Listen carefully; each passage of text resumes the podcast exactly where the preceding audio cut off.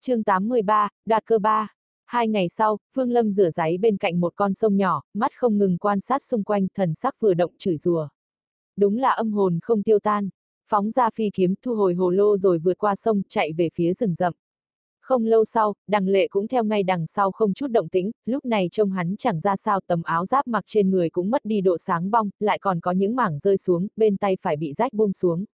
Tóc tai bù xù, sắc mặt xanh xám, ánh mắt lộ vẻ giận dữ, hắn hận Vương Lâm hơn bất cứ thứ gì, từ nhỏ đến lớn hắn luôn kiêu ngạo cho mình là người có thiên tư hơn người, chưa bao giờ hắn thấy mình nhếch nhác như vậy. Tất cả điều này đều do Vương Lâm gây ra. Hai ngày trước tên quỷ đằng điều đã khiến hắn suýt nữa bỏ mạng, hắn không ngờ một tên mà hắn không coi ra gì lại có uy lực ghê gớm như vậy, nội giáp của mình dính dịch thể của đằng điều không ngờ lại bị tan chảy. Nếu chỉ như thế thì cũng không có gì đáng nói, hắn có thể dùng phi kiếm để phản công, nhưng dường như đằng điều là một kẻ giết không chết, chặt đứt một lại mọc thêm nhiều nữa. Thậm chí ngay cả có thêm lôi cầu cũng không có cách nào tiêu diệt tận gốc đằng điều. Lại có phi kiếm dị thường của Vương Lâm lúc ẩn lúc hiện cánh tay phải của hắn cũng bị Vương Lâm đả thương. Cuối cùng đằng lệ đành phải lấy ra pháp bảo bảo mệnh của lão thái gia của đằng gia cho hắn, một nguyên bảo vô cùng uy lực nguyên bảo này mới được sử dụng một lần, từ trước tới nay hắn chưa bao giờ gặp nguy hiểm đến mức phải sử dụng nó, nhưng hai ngày trước hắn biết nếu hắn không sử dụng e rằng không thể bảo toàn tính mạng. Cuối cùng dưới uy lực như vũ bão của nguyên bảo, đằng đều bị tiêu diệt quá nửa, số còn lại đều thu lại vào đất nhân cơ hội này đằng lệ nhanh chóng xông vào. Bây giờ nghĩ lại, hắn vẫn còn thấy lạnh xương sống, hắn hận Vương Lâm đến tận xương tủy. Hơn nữa về cơ bản Vương Lâm chưa bao giờ đấu chính diện với hắn, mỗi lần đều là đánh lén mà thôi, chiếc phi kiếm quái dị kia khiến người ta không thể đề phòng được. Bất đắc dĩ hắn đành phải hao phí linh lực điều khiển phi kiếm xoay nhanh toàn thân. Ở bờ sông, hắn cẩn thận nhìn xung quanh, do dự một lát liền ngồi xuống lấy nước suối uống một ngụm. Truy kích Vương Lâm liên tục 5-6 ngày làm hắn khô khốc cả miệng lưỡi, Nước suối ngon ngọt làm cho đằng lệ cảm thấy thư thái toàn thân, định uống thêm một ít đột nhiên lại cảm giác được nguy cơ mãnh liệt một thanh lục sắc phi kiếm lại vô thanh vô thức xuất hiện trước mặt hắn, nhằm thẳng mặt đâm tới. Đằng lệ lập tức bạo lui, thanh phi kiếm của hắn lại phóng lên nghênh đón lục sắc phi kiếm cùng nó rằng co một lúc phát ra tiếng thanh thúy của kim loại va chạm. Cuối cùng lục sắc tiểu kiếm địch không lại, lưu lại trên thân một vết chém rất sâu, chợt lóe lên tiêu thất khốn khiếp ta đằng lệ thể rằng nếu để ta bắt được ngươi thì sẽ cho ngươi thưởng thức hết tất cả những khổ hình trên thế gian này, sau đó rút ra hồn phách tươi sống luyện hóa. Đằng lệ nhìn mấy sợi tóc bị lục sắc phi kiếm chém dụng nghiêm sắc mặt quát lên. Vương Lâm chạy trốn ở trong rừng cây, sắc mặt đỏ lên, khóe miệng chảy ra một dòng máu tươi. Hắn lật tay, một tiểu kiếm màu xanh xuất hiện, đau lòng nhìn vào vết cứa thật sâu trên thân kiếm. Hàn quang trong mắt Vương Lâm lóe lên, không nói câu gì, nhanh chóng thoát khỏi nơi này. Năm ngày qua Vương Lâm và Đằng Lệ một người chạy trốn, một người truy kích đã tiến sâu vào trong thâm sơn. Hôm nay, buổi tối Vương Lâm đang chạy thì đột nhiên dừng lại. Tiểu tử, ngươi nhận ra rồi phải không? Ở hướng Tây Bắc có phát ra linh lực dao động rất mãnh liệt đến hướng đó đi. Tư đồ Nam vội vã nói. Trong mấy ngày này, hắn đều tập trung hoàn toàn tinh thần, bằng vào kiến thức của mình trợ giúp Vương Lâm tránh thoát được rất nhiều nguy cơ. Vương Lâm không đáp thay đổi phương hướng, nhắm hướng Tây Bắc lao đến, một lúc sau đã đến nơi có linh lực dao động. Cảnh tượng trước mắt khiến đồng tử của hắn co lại. Dưới ánh trăng, Vương Lâm chứng kiến rất nhiều cổ thụ bị nhổ tận gốc giải rác bốn phía, một cổ thi thể đang dần phân hủy nằm trên bãi đất trống. Trên đỉnh đầu của nó có một hạt châu màu lục đang lơ lửng giữa không trung, đang tụ tập linh lực từ bốn phương tám hướng đến tạo thành cả một đám lốc xoáy. Tư đồ Nam ngẩn ra kinh ngạc nói, lục đan.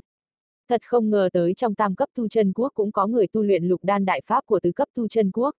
Lục đan là cái gì? Vương Lâm hỏi, giới ma đạo của tứ cấp tu chân quốc có một phương thức kết đan rất đặc biệt. Lục đan này còn có tên gọi khác là tạc đan, cùng với kim đan chính thống thì không giống nhau. Kim đan chỉ có thể có một nhưng lục đan lại có số lượng không hạn chế. Ta còn nhớ từng có một kẻ biến thái xuất hiện ở một tứ cấp tu chân quốc nắm giữ đến cả vạn viên lục đan. Tuy tu vị của hắn chỉ là kết đan kỳ nhưng cho dù là nguyên anh kỳ cao thủ của ngũ cấp tu chân quốc cũng không muốn trêu chọc vào hắn. Ngươi phải biết rằng viên lục đan này ngoại trừ tác dụng để gia tăng tu vị thì tác dụng lớn nhất của nó là tự bạo. Nếu một vạn viên lục đan cùng nổ thì uy lực nó tuyệt không phải là đơn giản. Ha ha, tư đồ nam giải thích, vương lâm ánh mắt chớp động, đột nhiên hỏi, người này nắm giữ mấy viên lục đan, lão có thể nhận biết được không? Hắn ư, hắn chưa hẳn chỉ là một khối tử thi, có thể là một khối thi mị có chút linh trí. Khi còn sống có lẽ là người trong ma đạo của tứ cấp tu chân quốc ngay trước khi chết đã sử dụng bí pháp biến ảo thành thi mị. Tên thi mị kia đã phát hiện ra Vương Lâm, hắn vẫn chưa đứng dậy mà là khẽ nâng ngón trỏ của bàn tay phải lên. Một đạo lục mang từ đầu ngón tay mang theo tiếng xé gió hướng mi tâm của Vương Lâm phóng đến. Vương Lâm ngay lập tức lui lại, thoát khỏi lục mang. Lục mang kia cũng không truy kích nữa, vòng lại chó thi mị, biến ảo thành một bóng người hư ảo, nhìn chằm chằm vào Vương Lâm còn phát ra những thanh âm mơ hồ. Cút, nơi này, ngươi, chết, sau khi nói xong, hư ảnh nhoáng lên, hóa thành vô số lục điểm tiêu tán ở bốn phía. Ngay sau đó, linh lực dao động đang mãnh liệt đột nhiên hoàn toàn biến mất bị che giấu lại. Vương Lâm cẩn thận lui về phía sau, rồi lập tức rời khỏi. Trong mắt hắn hàn quang chợt lóe, vẫn chưa tiếp tục chạy trốn mà là đứng ngay đó, khai mở thần thức yên tĩnh chờ đằng lệ đuổi đến.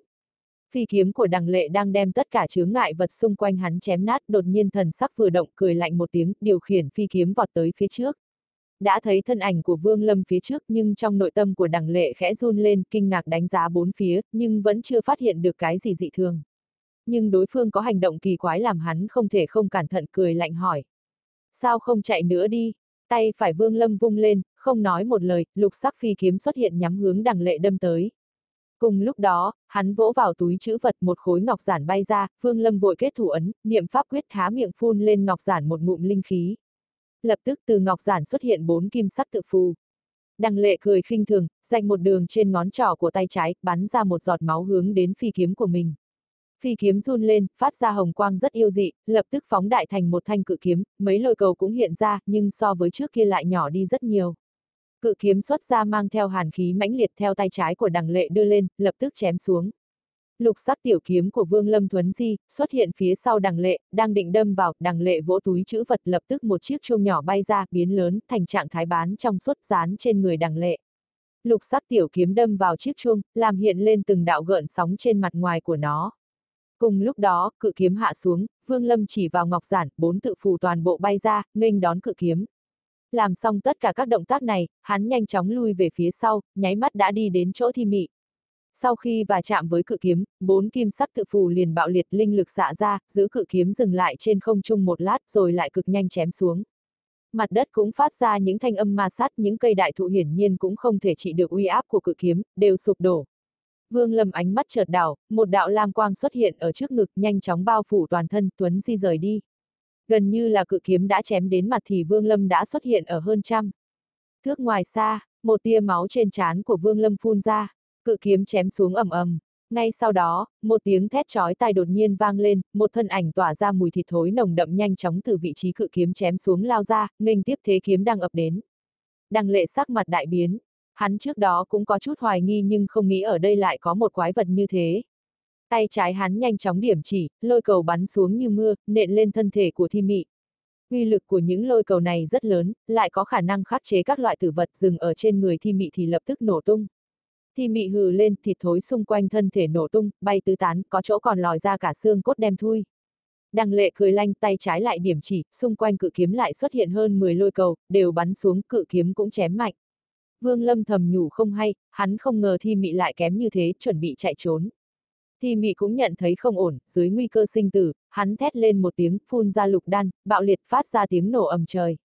Một đạo gợn sóng hình cầu lấy thi mị làm trung tâm nhanh chóng khuếch tán ra cây cối bốn phía lập tức hóa thành cho bụi. Khoảng cách đến đằng lệ không xa nên hắn không kịp lùi lại, đành cắn lưỡi, phun ra một ngụm huyết tinh. Cự trung vụt lóe lên từ trạng thái bán trong suốt đã trở nên thật rất nhiều. Trên bề mặt còn mơ hồ thấy được những ký hiệu có phong phạm rất cổ xưa. Trong nháy mắt và chạm với gợn sóng hình cầu cự trung lóe lên kịch liệt nhưng chỉ kiên trì được một lúc thì vỡ tan. Khi cự trung đang kiên trì, đằng lệ lại tung thêm mấy pháp bảo. Khi cự trung vỡ tan, lại có thêm mấy tầng phòng ngự xuất hiện bên ngoài thân thể hắn.